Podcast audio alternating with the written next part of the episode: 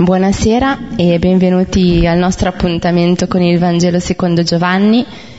Questa sera ci introduce al brano il Salmo 95-94.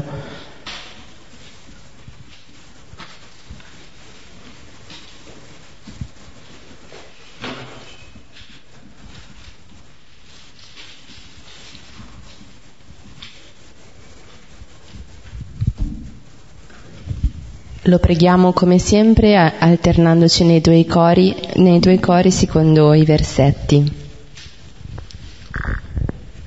Venite, cantiamo al Signore, acclamiamo la roccia della nostra salvezza.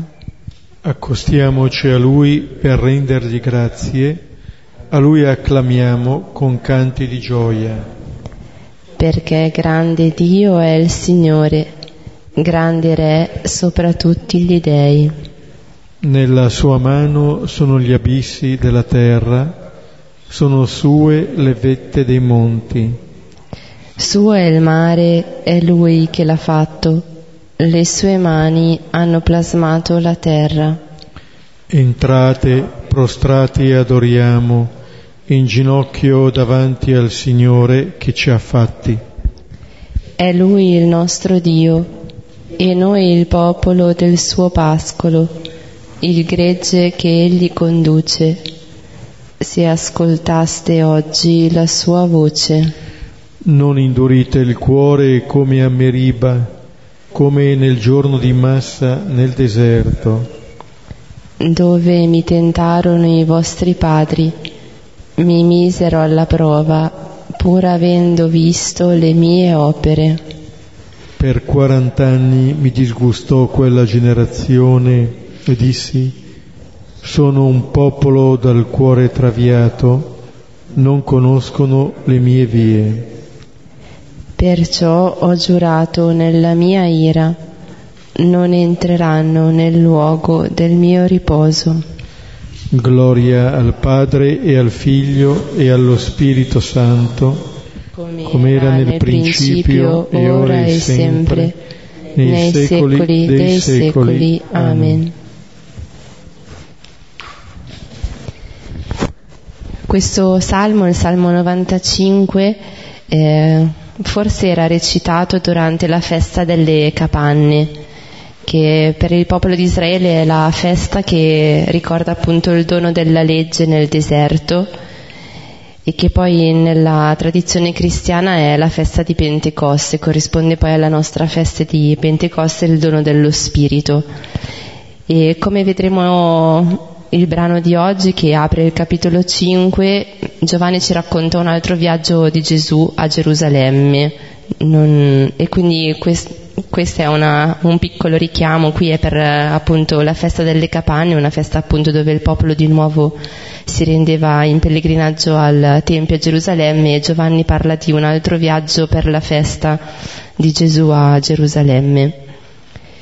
Il Salmo poi ha all'inizio come due inni, troviamo dal versetto 1 al versetto 5 e poi dal versetto 6 e 7, appunto delle espressioni di inno, di lode, nella prima parte soprattutto per la celebrazione dell'azione creatrice di Dio, quindi del Dio creatore, e il versetto 6 e 7 invece per il Dio che ha scelto Israele come suo popolo.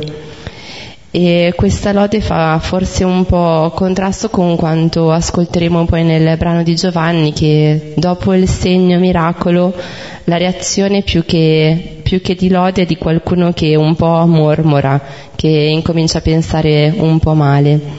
E la mormorazione è quello che è anche accaduto al popolo di Israele nel deserto, e ce lo ricorda il Salmo alla fine del versetto 7 e il versetto 8 all'inizio, con questo invito a ascoltare la sua voce oggi e a non indurire il cuore. E allora forse è proprio anche questo l'invito che è rivolto a noi qui questa sera, oggi, in ascolto della sua parola, a cercare di aprire le orecchie per ascoltare la sua voce e a aprire il cuore, a non indurirlo per per far sì che questa parola, che anche se a volte è dura, come diceva il brano di oggi della liturgia del giorno, però è parola di spirito e vita. Ecco, oggi cominciamo a leggere il capitolo quinto di Giovanni, Giovanni 5, 1-15. Come intraprendete la pagina, riassumiamo un po' dove ci troviamo. L'ultimo brano che avevamo visto era la guarigione del figlio del funzionario del re a Cana di Galilea, il secondo segno che Gesù compie a Cana. Il capitolo quarto si era aperto con l'incontro in Samaria, l'incontro con la donna samaritana e poi con tutti i suoi compaesani, il dono dell'acqua viva, quell'acqua che di cui la donna non sapeva di aver sete e che invece scopre nel dialogo con Gesù, e poi la guarigione in Galilea, a Cana, dove Gesù era già stato, dove aveva mutato l'acqua in vino, e poi questa guarigione, questo figlio che ritorna appunto in vita piena grazie alla parola di Gesù e all'ascolto da parte del Padre. Abbiamo visto che forse il miracolo più grande di quel brano, più che il ritorno nella piena vita del figlio, era la fede del Padre che si era messo in cammino dopo appunto che Gesù gli aveva rivolto la parola.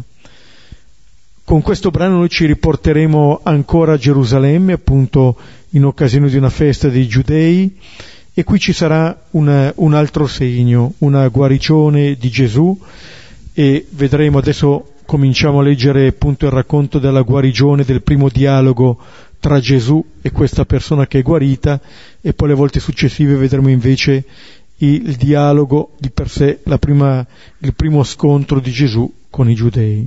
Leggiamo allora il testo.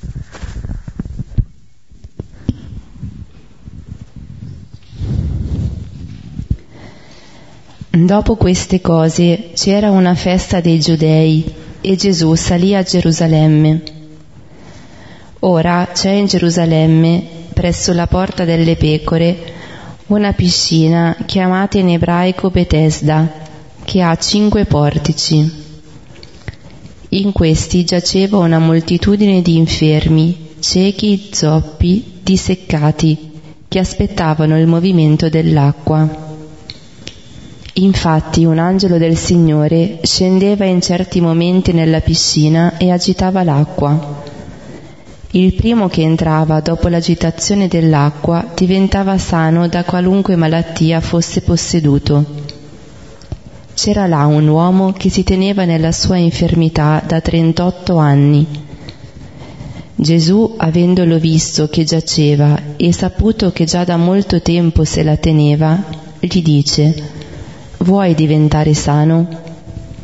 Gli rispose l'infermo: «Signore, non ho un uomo che quando viene agitata l'acqua mi getti nella piscina. Quando arrivo io, un altro scende prima di me». Gli dice Gesù: «Svegliati, leva la tua barella e cammina». E subito divenne sano l'uomo e levò la sua barella e camminava. Era sabato quel giorno. Dicevano dunque i Giudei a colui che era stato curato: «È sabato e non ti è lecito levare la tua barella». Ora egli rispose loro: «Chi mi ha fatto sano, lui mi disse: leva la tua barella e cammina». Gli chiesero dunque: «Chi è l'uomo che ti disse: leva e cammina?» Ora, colui che era stato guarito non sapeva chi fosse Gesù. Infatti si era ritirato, essendoci folla sul luogo. Dopo queste cose lo trova Gesù nel tempio e gli dice: «Vedi, sei diventato sano, non peccare più perché non ti avvenga qualcosa di peggio». Se ne andò l'uomo e disse ai Giudei che è Gesù colui che lo fece sano. Ecco, abbiamo cominciato a leggere questo capitolo dove inizialmente viene descritta una guarigione, Gesù compie questa guarigione di quest'uomo paralitico, e poi abbiamo ascoltato l'inizio della discussione sulla legge, il tema del sabato. Più avanti ci sarà la rivelazione del figlio che dona la vita, che compie l'opera del padre, e poi la testimonianza del padre verso il figlio. Questo è un brano in cui comincia anche ad attuarsi un'opposizione netta, decisa, nei confronti di Gesù, al punto che qualche versetto dopo quello che abbiamo letto, al versetto 18, si parlerà della decisione di uccidere Gesù. Quindi siamo di fronte a un paradosso, che nel momento in cui Gesù ridona la vita a qualcuno, ridona la vita piena a qualcuno, viene di fatto minacciato di morte. E in questo testo ci sono alcuni paradossi che non appartengono solamente a coloro che se ne fanno portavoce, i giudei in questo caso, ma a ciascuno. Questo è un brano programmatico nel Vangelo di Giovanni, in cui l'Evangelista riporta quelle che sono le nostre resistenze di fronte all'azione di Gesù, di fronte alla sua persona. E anche i due temi, questo uomo che è paralizzato, questo uomo che è bloccato, e la discussione sul sabato, sono temi molto intrecciati, connessi tra di loro, in cui l'uno chiarisce sempre meglio l'altro. C'è una certa interpretazione della legge, di Dio, dell'uomo, che ci tiene bloccati, che ci tiene paralizzati. Ed è questo un po' il fuoco a cui l'Evangelista ci vuole portare, non tanto nella guarigione, perché uno potrebbe dire, sì, c'è stata una guarigione, ma ne ha guarito uno, e gli altri? Perché non ha guarito anche gli altri? Gesù guarisce questo per dare come un segno di ciò che lui è venuto a portare. Che cos'è la vera paralisi? Da che cosa il Signore ci vuol guarire? Qual è il dono che è venuto a portarci?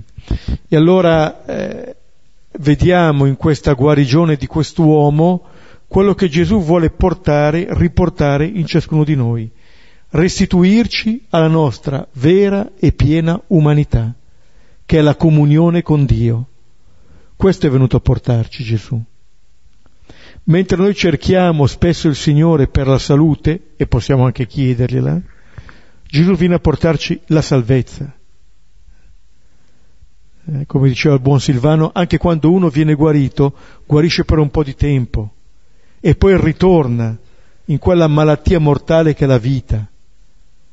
Allora bisogna intendere bene che cos'è questa vita, fare in modo che questa vita poi prenda il sopravvento su tutte le altre apparenze di vita che noi possiamo avere.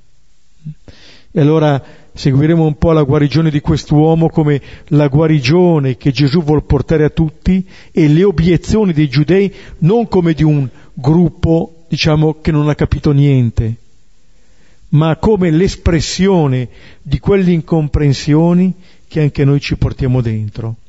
Così siamo chiamati a rispecchiarci sia nell'uomo che viene guarito, sia nelle persone che accusano poi Gesù. E adesso vediamo i vari versetti.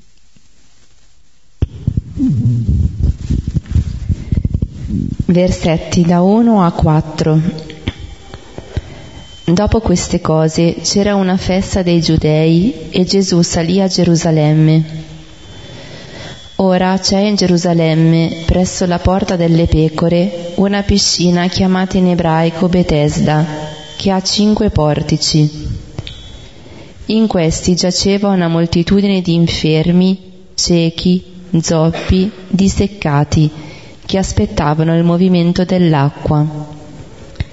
Infatti un angelo del Signore scendeva in certi momenti nella piscina e agitava l'acqua. Il primo che entrava dopo l'agitazione dell'acqua diventava sano da qualunque malattia fosse posseduto. Dopo queste cose, le cose che Gesù ha compiuto ancora a Cana di Galilea, appunto con la guarigione del figlio del funzionario, qua si parla ancora di una festa dei Giudei, non viene specificata quale. Al capitolo secondo veniva veniva narrata la festa di Pasqua e Gesù si era recato lì al Tempio e Gesù sale a Gerusalemme. Nelle feste principali gli ebrei erano chiamati a salire appunto a Gerusalemme, e Gesù si reca di nuovo lì. E poi c'è questa descrizione, la descrizione di questa piscina che si trova presso la porta delle pecore. È la porta delle pecore di cui parla anche il libro di Neemia. Attraverso questa porta le pecore vendevano condotte al sacrificio. Allora ha un significato vero, ma anche un significato simbolico. Ha un significato vero, e se ricordate, quando Gesù si era recato a Gerusalemme la prima volta al Tempio, aveva cacciato fuori le pecore e i buoi.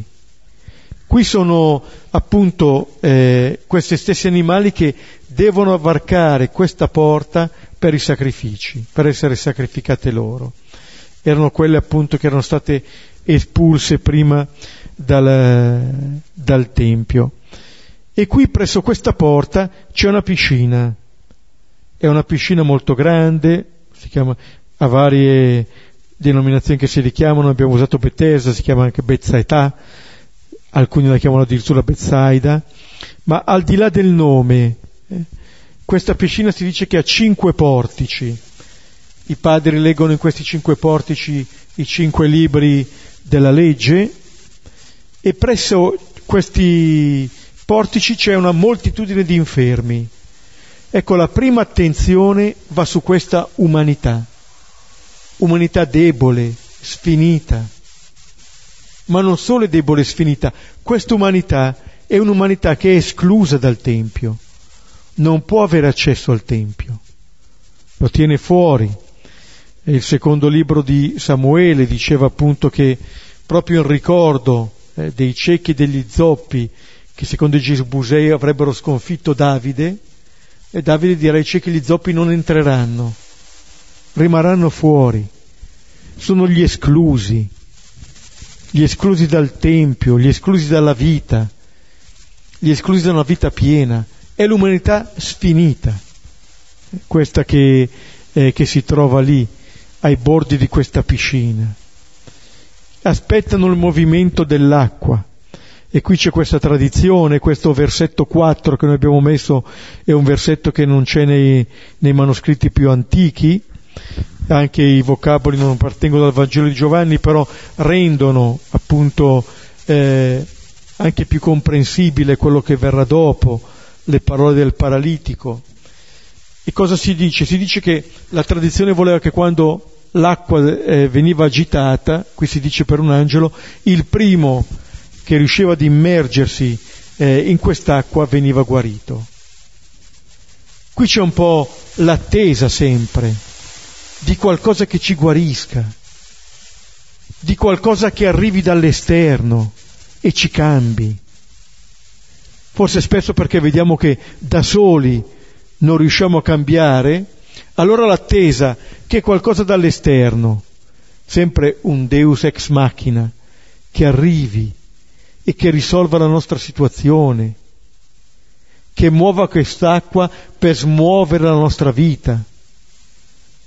Magari ci proponiamo di cambiare, di fare eccetera, e poi non riusciamo. Ecco, questa è un po', può essere l'attesa di questa gente che giace, estesa. È un'umanità debole questa, che non riesce a stare in piedi, e in un certo senso si può paragonare quasi alle pecore a cui è intitolata la porta. Anche questi sembra che non abbiano speranza di entrare nel Tempio se non come carne da sacrificare.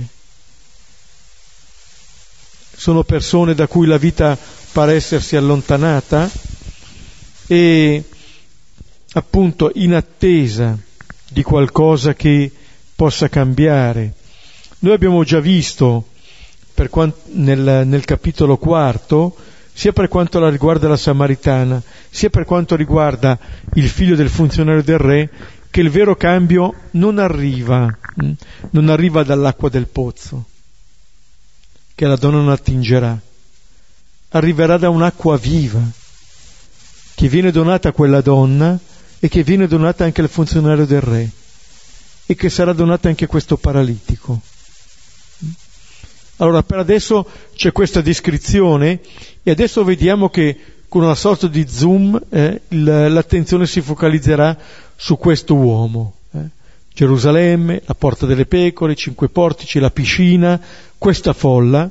E adesso vediamo dove l'attenzione del Vangelo e di Gesù stesso si fissano e si fermano.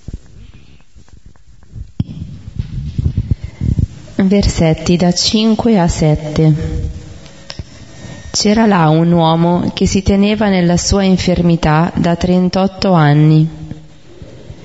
Gesù, avendolo visto che giaceva e saputo che già da molto tempo se la teneva, gli dice: «Vuoi diventare sano?» Gli rispose l'infermo: «Signore, non ho un uomo che quando viene agitata l'acqua mi getti nella piscina. Quando arrivo io, un altro scende prima di me». C'era là un uomo. Ecco, siamo invitati innanzitutto a identificarci con questo uomo. Rappresenta un po' tutta l'umanità. Si tiene nella sua infermità da 38 anni. Nel libro del Deuteronomio, a cui forse ci si rifà, al capitolo 2, al versetto 14, si parla della generazione ribelle e peccatrice che non entrerà nella terra promessa. La durata del nostro cammino da Cades Barnea al passaggio del torrente Zered fu di 38 anni. Finché tutta quella generazione di uomini atti alla guerra scomparve dall'accampamento, come il Signore aveva loro giurato. Ecco. Vuol dire anche che sembra essere una situazione che si protrae a lungo, una situazione senza via di uscita. Quando studiavo nella nostra comunità a Napoli, eravamo in tanti tra docenti e studenti, allora dopo pranzo al fondo della sala da pranzo c'era una macchina del caffè e c'era un nostro fratello che adesso è in paradiso, Nildo, si chiamava Nildo Bragagnolo. Lui andava al fondo della sala, si sedeva e aspettava che tutti prendessero il caffè. E allora una volta gli ho chiesto: «Ma fratello, lei non prende il caffè?» E lui mi ha detto: «Da 38 anni che aspetto», citandomi questo brano. Vedete, anche prendendo un caffè si parla del Vangelo di Giovanni e di questo capitolo. Cosa dice qui? C'è questo uomo che si tiene nella sua infermità. Allora, da un lato è una situazione che si protrae a lungo, un po' appunto come la generazione del deserto. Ma vedete, dietro questo ci può essere anche una grande tentazione, quella pian piano di identificarci con il nostro male, con la nostra infermità. E allora ce la teniamo, ci identifichiamo, alla fine ci piace questa infermità. Poterci lamentare. Ma sapete quanta attenzione attiriamo? Se noi guariamo, non ci calcola più nessuno. Se invece rimaniamo lì ancora che abbiamo bisogno, siamo al centro dell'attenzione, ce la teniamo cara. Nel primo libro di Samuele, al capitolo 17, c'è la famosa sfida tra Golia e Davide. Lì non sono 38 anni, ma sono 40 giorni. Anche lì un numero simbolico. Con questo gigante che esce tutti i giorni a minacciare, mattino e sera, ripetendo, dice il testo, le solite parole. una vita si può andare avanti così. Chissà, forse gli israeliti magari, se un giorno, un mattino, una sera Golia non arriva, si preoccupano. Possibile che non arrivi, poi arriva, ci minaccia, allora possiamo aver paura, siamo tranquilli perché abbiamo ancora paura anche oggi. È tornato Golia, come le pastiglie, mattino e sera. Le teniamo lì. Identificarci col nostro male. Il male può essere esattamente questo. Accenno solo, ma potremmo leggere con frutto le regole del discernimento di Ignazio per imparare a non identificarci con quello che sentiamo, ma sapere che siamo liberi di dire di sì se sono moti buoni e siamo liberi di dire di no se sono moti cattivi dell'animo, senza identificarci appunto con quello che sentiamo. Gesù lo vede che giace, vedete come si diceva prima, giacevano moltitudini di infermi, questo giaceva. Gesù lo vede, l'iniziativa è completamente sua e sa, Gesù sa tutto, sa che questo già da molto tempo se la teneva e sapendo questo Gesù si rivolge a questa persona, Gesù visto e sapendo. Gesù sa che quella malattia finisce per essere l'identità di questa persona, come quando diciamo sono fatto così, magari a volte sono gli altri che ce lo dicono e allora ci infastidisce, però quando lo diciamo noi un po' sono fatto così, non cambierò mai. Gesù sa questo e gli pone questa domanda: vuoi diventare sano? Questa domanda è solo apparentemente superflua, questa domanda è di una grande profondità, ci invita quasi a fare un passo, come dire, ma davvero vuoi rimanere così o vuoi diventare sano? Non è scontato che questo voglia diventare sano, perché il diventare sano per questa persona vuol dire avere un'altra identità, vuol dire non essere più quello che ero fino a poco fa,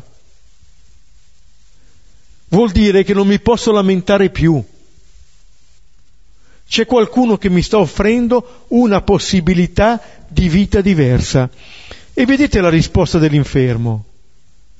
Sembra esattamente andare non nella direzione di una persona che vuol guarire. Certo, voglio guarire. Cosa dice? Signore, non ho un uomo che quando viene agitata l'acqua mi getti nella piscina. Quest'uomo non solo ribadisce la propria identità di uomo malato, ma dice che oltre ad essere malato è anche solo. Non ho un uomo, sono solo.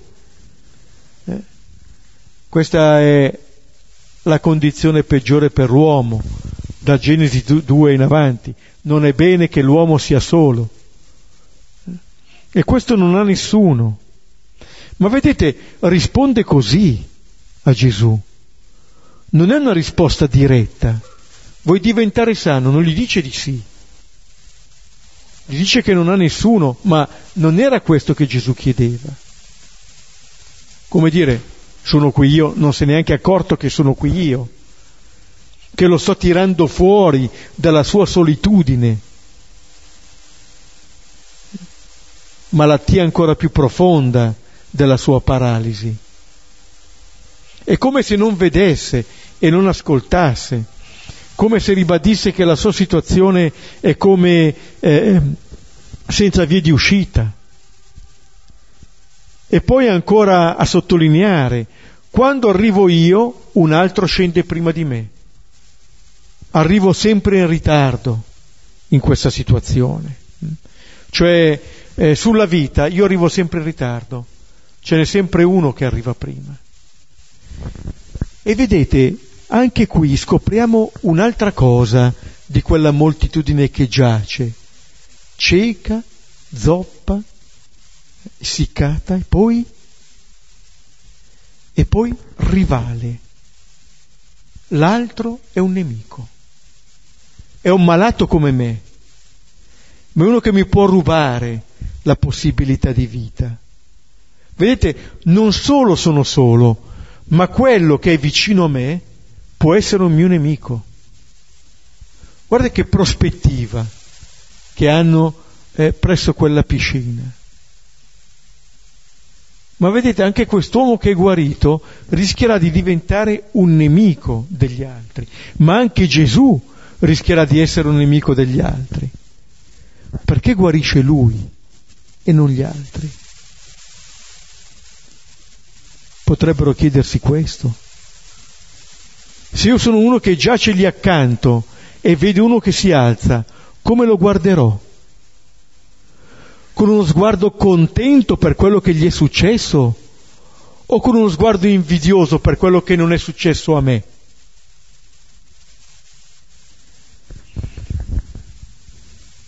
Questa è la situazione. Allora Gesù pone una domanda e ottiene una risposta strana, una risposta che sembra ribadire la situazione di malattia, la situazione di solitudine. Ecco allora ciò che si trova di fronte Gesù. Vediamo adesso quello che Gesù dice allora a questa persona. Versetti 8 e 9. Gli dice Gesù: svegliati, leva la tua barella e cammina. E subito divenne sano l'uomo e levò la sua barella e camminava. Era sabato quel giorno. Ecco, Gesù avrebbe potuto mettersi lì, accarezzare questa persona e dirgli: poverino, 38 anni, senza nessuno. E poi quando sei per immergerti ne arriva un altro. No, 3 imperativi: svegliati, leva la barella e cammina. Gesù sta dicendo a questa persona che la vita non gli verrà data dall'acqua della piscina, come la vita non è stata restituita alla Samaritana dall'acqua del pozzo, ma dalla parola di questo Gesù, dalla relazione con questo Gesù. È questa relazione che ridà vita, è questa relazione allora che può essere data a tutti, senza che nessuno arrivi prima di te. Quello che Gesù fa con questa persona è possibile che Gesù la faccia con tutti gli altri, se solo capiscono in che cosa consista la vera guarigione. Allora, svegliati, lo stesso verbo che si userà per la risurrezione, risorgi, rinasci, è la parola di Gesù che ci fa passare dalla morte alla vita. Leva la tua barella.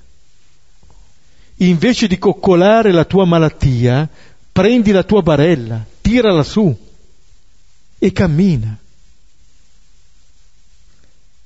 Camminare è appunto l'azione di chi viene restituito alla propria umanità, di chi obbedisce alla parola. Ecco, Gesù accoglie la sete di vita di questa persona. Il figlio dà la vita a chi ascolta la sua parola. La vita ci viene offerta nella parola che ci viene donata. Chi l'ascolta, chi l'accoglie, appunto ha la vita in sé. Questo è appunto la realizzazione piena della stessa legge. E poi la notazione che viene data solo ora: era sabato quel giorno. Allora ci sono 2 prospettive con cui possiamo considerare il segno, il miracolo. Una è la prospettiva della vita che ritorna, l'altra è la prospettiva della legge. Se noi teniamo opposti la vita e la legge, succederà quello che vedremo subito dopo. Se riusciamo a intuire che la legge è a servizio della vita, allora le due possibili prospettive si unificano e riusciamo a comprendere che Gesù, restituendo la vita a questa persona, restituisce al sabato il suo vero significato. Il sabato è per l'uomo, la legge è per l'uomo, non l'uomo per la legge. Qualcosa che sembra bello da dire, bello da ascoltare, in realtà è qualcosa che ci capovolge, che ci stravolge da dentro. E allora vedremo che le obiezioni dei giudei forse non sono lontane da quelle obiezioni che in un modo o nell'altro ci portiamo anche noi dentro. E allora vediamo il versetto 10. Versetto 10. Dicevano dunque i giudei a colui che era stato curato: è sabato e non ti è lecito levare la tua barella. Ecco, i giudei, qua vuol dire le autorità di Gerusalemme. Il fatto è anche quello che è stato guarito era il giudeo, anche gli altri che erano stesi, che giacevano. Che cosa dicono? La prima cosa, quella che ha appena detto anche l'Evangelista, era sabato quel giorno, è sabato e non ti è lecito levare la tua barella. Ecco, queste persone mostrano di non essere tanto preoccupati perché uno cammina, uno che giaceva paralitico cammina, è risorto, sta rivivendo. No, è sabato e non ti è lecito. Cioè, di fronte alla vita che rinasce, il dire non ti è lecito levare la tua barella. La guarigione non li ha colpiti. A queste persone sembra che non interessi la vita di quest'uomo. Passa in secondo piano rispetto a una certa osservanza della legge. Sembra incredibile. Ma vedete, non è una novità. Perché spesso per noi la legge, anche la legge di Dio, ci dice questo: non ti è lecito. Riandiamo sempre a Genesi 3. Ricordate quando il serpente parla con la donna? È vero che Dio ha detto non potete mangiare nessun frutto dell'albero. Vedete, serpente astuto, ricorda il divieto, siamo sempre lì noi. Siamo sempre lì. Di tutti gli alberi possiamo mangiare, di uno no. Noi ci fa gola quello lì. Lasciamo perdere tutti gli altri, ma su quello lì. E poi è quello che la donna dice: di tutti gli alberi possiamo mangiare, ma non dell'albero che sta in mezzo al giardino. Equivocando. Per la donna in mezzo sta l'albero del divieto e non quello che aveva messo Dio, l'albero della vita. Al centro dell'attenzione di Dio sta la vita. Al centro dei giudei, della donna e del serpente sta il divieto. Non ti è lecito. Vedete, il Dio è il Dio del proibito. Il Dio è il tuo nemico. È quello che non vuole che tu sia felice, anzi che gode della tua infelicità. Sei stato paralitico per 38 anni e adesso stai camminando. Non mi importa. Il comandamento dice che non puoi portare questa barella da un posto ad un altro. Non ti è lecito. L'incapacità di gioire della gioia di un altro. L'incapacità di gioire della vita di un altro. Quale immagine di Dio c'è dietro? Vedete, in questo brano viene fuori l'interpretazione che noi diamo di Dio, dell'uomo, della legge. Perché vedete, il sabato è al cuore della legge. sia nel libro del Deuteronomio sia nel libro dell'Esodo, quando viene stilato appunto l'elenco delle 10 parole del Decalogo, al cuore del Decalogo c'è il sabato, che è un po' proprio la giuntura tra i comandamenti di Dio e i comandamenti del prossimo. Noi abbiamo visto con la Samaritana, diciamo, il comandamento di Dio, adora lui solo. Poi con i segni di Cana, anche con questo segno, il comandamento del prossimo, che è esattamente la gioia, la vita dell'uomo. E Gesù e il Vangelo di Giovanni ci vogliono portare lì, al cuore della legge. Qui bisogna andare. Perché in un certo senso uno può dire, beh, Gesù fosse stato italiano, l'avrebbe guarito in un altro giorno, così avrebbe accontentato tutti, gli uni gli altri, un po' di qua, un po' di là. E invece no, va lì proprio a guarirlo di sabato. E una delle cose comune a tutti i Vangeli è che Gesù compie alcune opere di sabato deliberatamente, non per provocare qualcuno, ma per portare a tutti il senso vero del sabato. Perché se noi non capiamo che la realizzazione del sabato è la vita dell'uomo, e allora facciamo davvero di Dio il nostro nemico. Per il libro del Deuteronomio il sabato richiama la liberazione dall'Egitto, il riposo sabbatico. Nel libro dell'Esodo richiama il 7° giorno della creazione, la pienezza. L'uomo creato il 6° giorno in vista esattamente del riposo pieno del sabato, della vita piena. Per questo Gesù guarisce questa persona, mentre questi sono ciechi. Vedete, questo uomo, come gli altri che giacevano, rischiano appunto, sono tentati dalla rassegnazione, il vivere sempre così, senza speranza. I capi, questi giudei, sono invece tentati dalla cecità, dal non vedere. Che cosa? La realtà. Questi non vedono un uomo che ha ripreso a camminare, vedono un uomo che trasgredisce appunto il comando. E allora vediamo il dialogo tra quest'uomo e questi giudei. Versetti da 11 a 13. Ora egli rispose loro: chi mi ha fatto sano, lui mi disse, leva la tua barella e cammina. Gli chiesero dunque: chi è l'uomo che ti disse, leva e cammina? Ora colui che era stato guarito non sapeva chi fosse. Gesù infatti si era ritirato, essendoci folla sul luogo. Corrisponde quest'uomo. Dice che gli ha detto di levare la barella e camminare. Chi mi ha fatto sano? Colui che lo ha fatto sano, che lo ha guarito. Lui mi disse.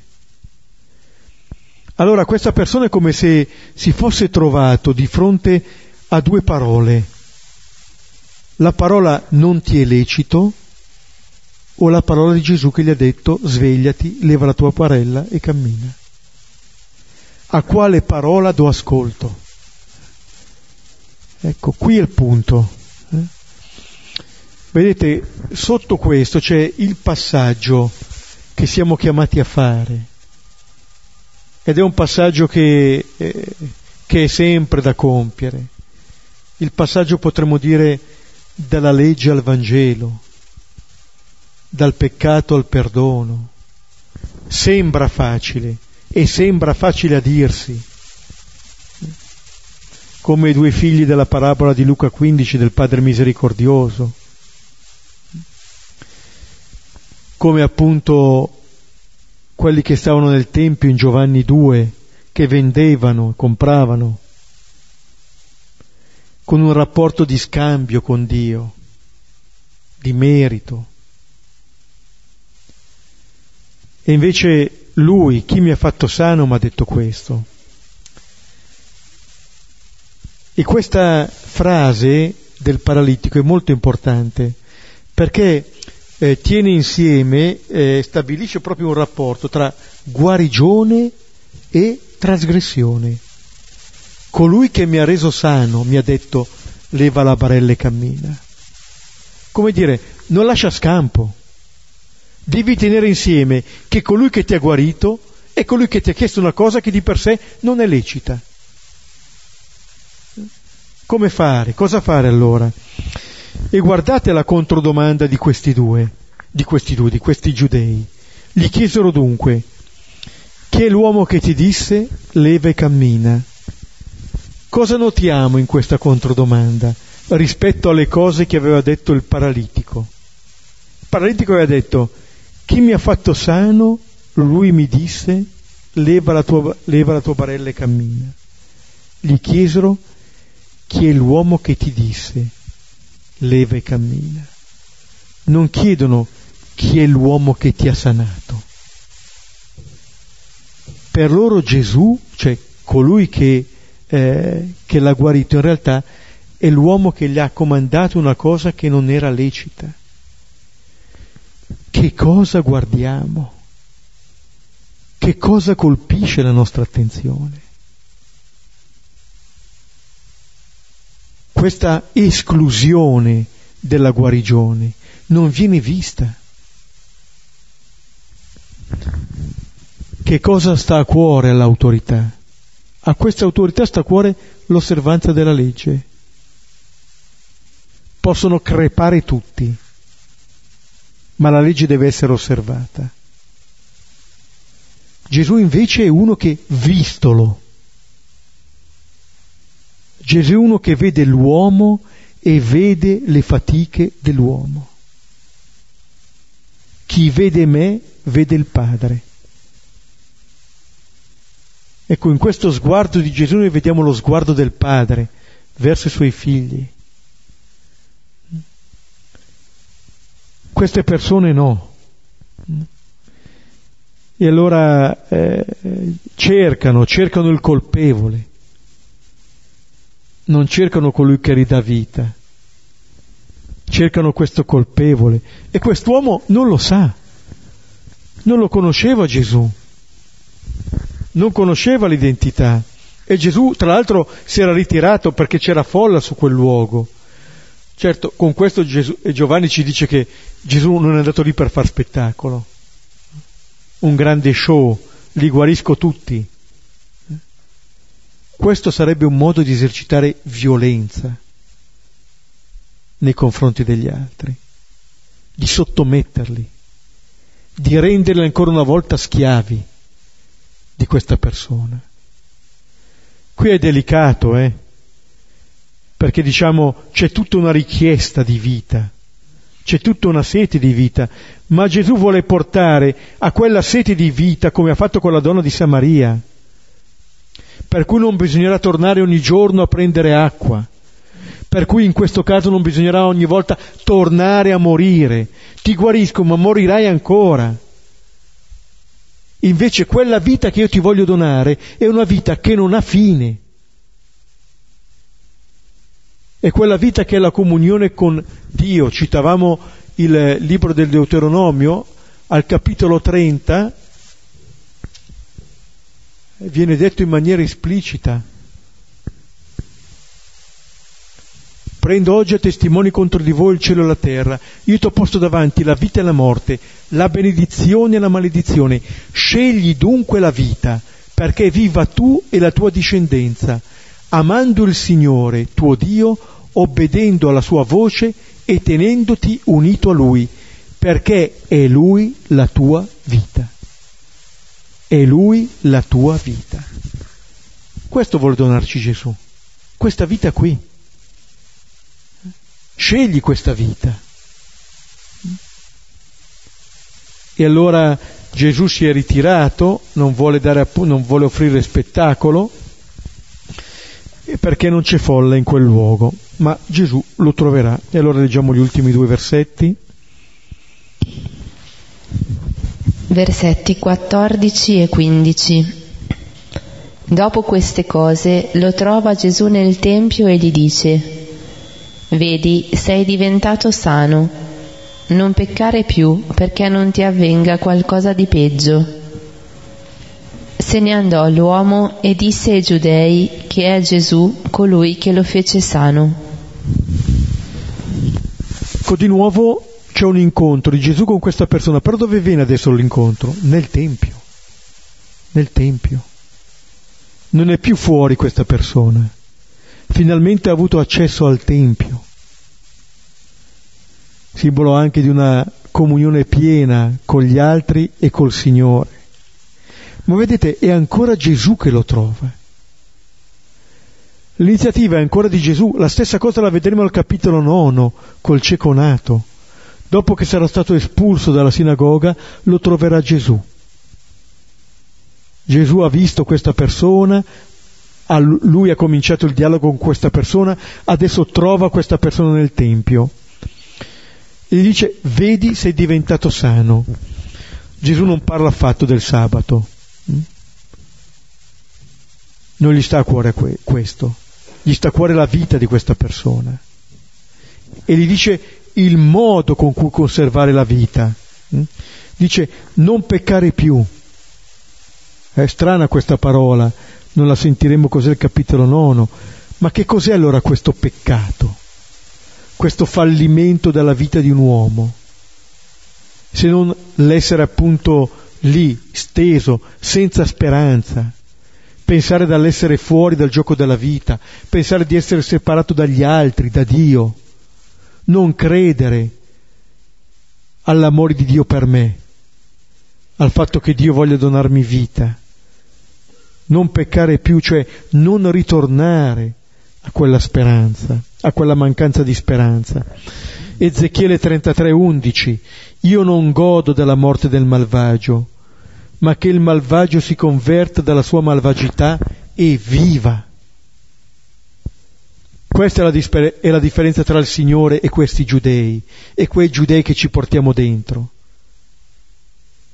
Il Signore gode che qualcuno viva, che l'altro viva.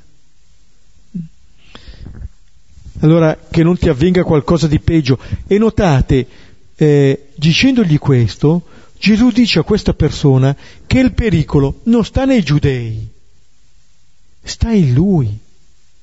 Non sono gli altri che ti possono portare via questa vita, sei tu che puoi non accoglierla, rifiutarti di vivere così, continuare a vivere da schiavo e non da figlio. Perché Gesù sta offrendo questa vita a questa persona, il vivere da figlio, il vivere il rapporto con Dio come con un padre,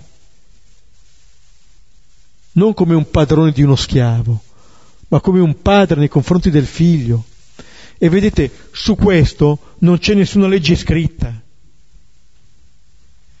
Siamo chiamati a viverla così.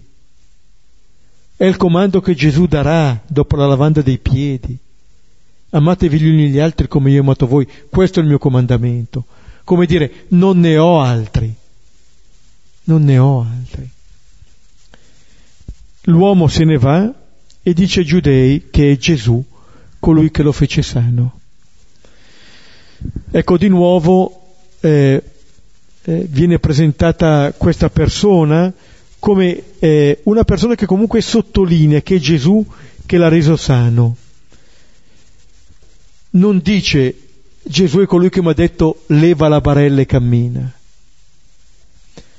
Però questa figura dell'uomo, del paralitico guarito, ha una certa ambiguità, sembra quasi una delazione questo, non si sa, rimane un po' nell'ambiguità.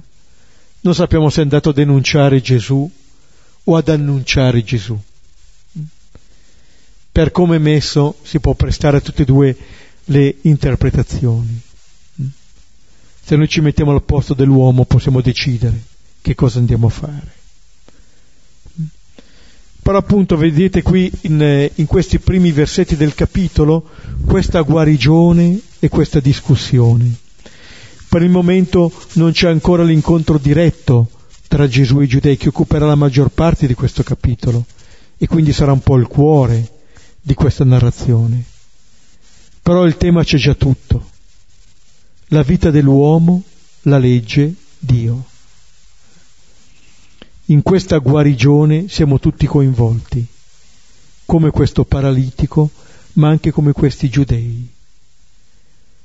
In un certo senso quest'uomo ha ripreso a camminare, i giudei sono ancora fermi nella loro paralisi, non si sono ancora sbloccati. Il ragionare sempre lecito, non lecito. Guardate, non stiamo dicendo che la legge è inutile, stiamo dicendo che la legge è a servizio dell'uomo. Anche Gesù ha dato il comando all'uomo, anche Dio ha dato il comando all'uomo in Genesi 2,16. Ma c'è appunto un comando che serve la vita e un comando invece che mortifica la vita.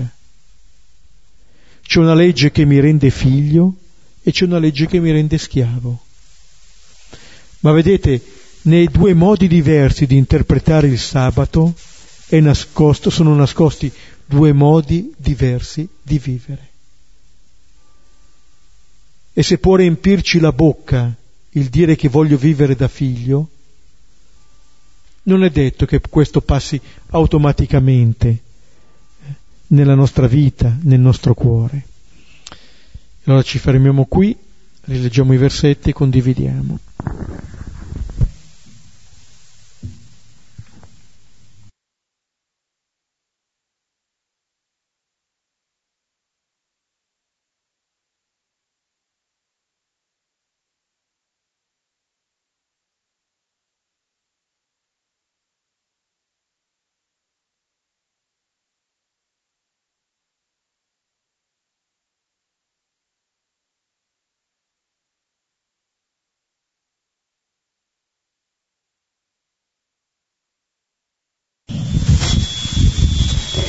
A me questa sera colpiva un po' questa dello sguardo, da una parte appunto come i giudei poi cosa vedono e qual è l'interesse, quindi che cosa occupa il loro spazio nel guardare quest'uomo, e come dicevamo invece anche all'inizio, anche un po' la relazione di questa umanità che vede l'altro come un rivale, non un fratello.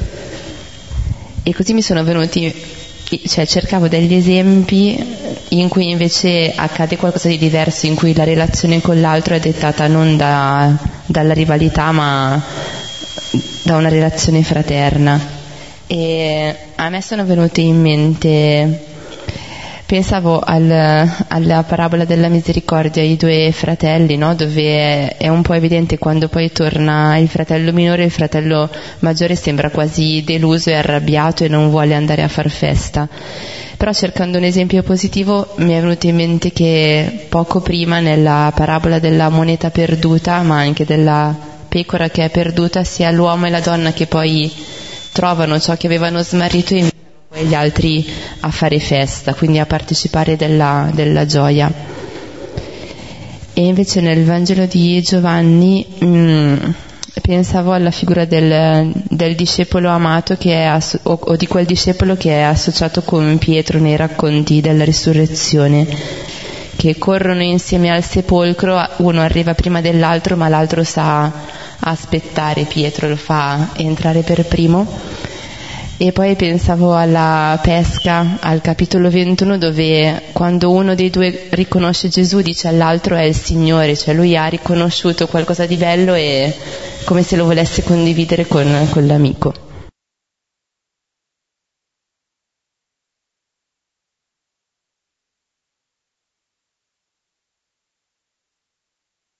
Ma io volevo fare una curiosità, volevo qualche parola sul discorso dell'angelo, come andava interpretato, che scendeva, perché quando veniva agitata l'acqua poi la persona che veniva messa nella piscina veniva guarita. E l'altra considerazione invece che facevo è che comunque quando chiede al paralitico Gesù vuoi guarire, no? È come se comunque in tutto questo lui chiedesse la nostra partecipazione, cioè chiaramente non qualcosa imposto dall'altro ma con il nostro consenso. Questa è una considerazione. Niente. Sì, per quanto riguarda quello dell'angelo, era una tradizione che veniva messa un motivo della omissione di questo versetto nei manoscritti più antichi, esattamente per evitare di suscitare credenze superstiziose in questo, altrimenti uno al giorno li avrebbe guariti tutti. Per cui c'è questo fatto, però, come dire, di un intervento esterno, no? Poi di fatto è, come spesso nei miracoli, no? È la fede di colui che viene guarito che è il motivo vero della guarigione, non tanto una causa esterna. Questo è mentre per quanto riguarda l'altro, esattamente, sì.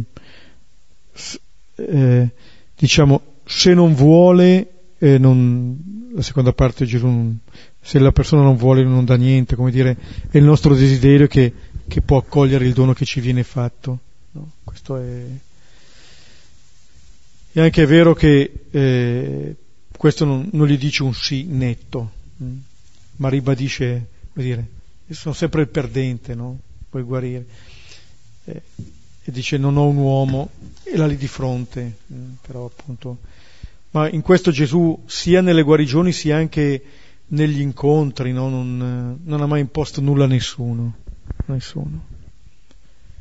Emblematico è quello del cosiddetto giovane ricco in Marco, no? Che fissato lo ama e lui se ne va.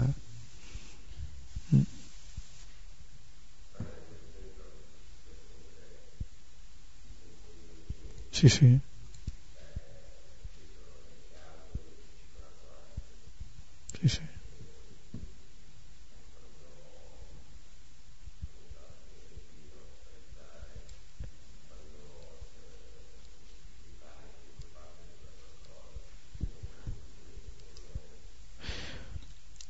Sì.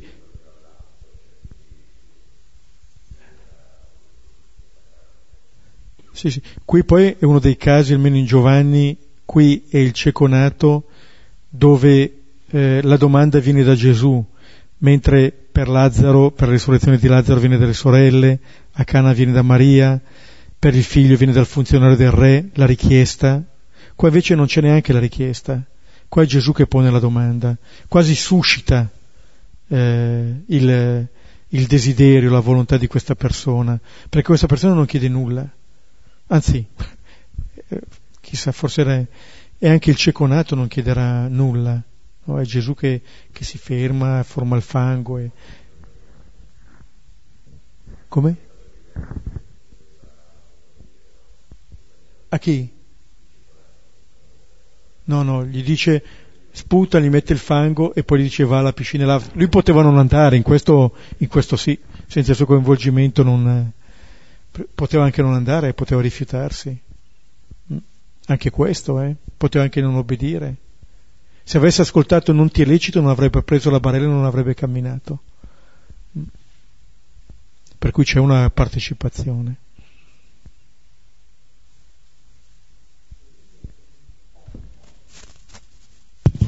La partecipazione è proprio la libertà, no? Se in un certo senso, se il miracolo avvenisse in ogni caso, perderemmo il discorso della libertà di accettare o meno.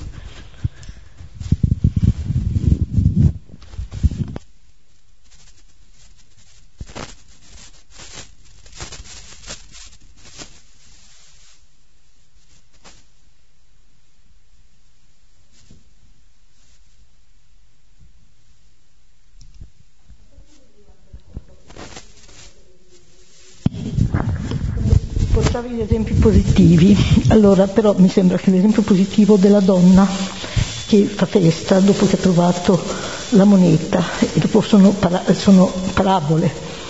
Gli esempi positivi reali sono solo nei discepoli, per me, se non sbaglio, cioè quando già la conversione è avvenuta. Sembra quasi che ci sia proprio una diversità tra l'umanità prima e l'umanità dopo, insomma.